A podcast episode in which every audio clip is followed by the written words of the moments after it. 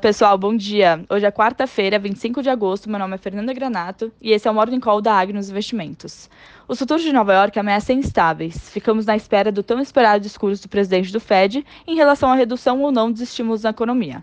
Na Ásia, as bolsas tiveram desempenhos mistos. Na China, os reguladores trouxeram requisitos para as empresas que queiram ser listadas na bolsa, tanto nacionais quanto no exterior.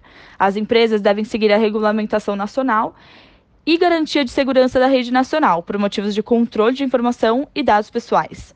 Na Europa, o índice Stocks ficou praticamente estável, com destaque para ações dos setores de viagem e lazer e pior para o setor de serviços. No Brasil, ontem a bolsa fechou em alta de 2,33, se recuperando das quedas dos últimos dias. O motivo da alta também foi a fala de Arthur Lira no evento Expert XP, de que não haverá quebra do teto de gastos, trazendo um otimismo no âmbito fiscal. Na política, o atrito entre os três poderes segue forte, com o pedido de impeachment de Bolsonaro contra o ministro do STF, Alexandre de Moraes, além das discussões em relação ao imposto de renda e a polêmica da PEC dos precatórios.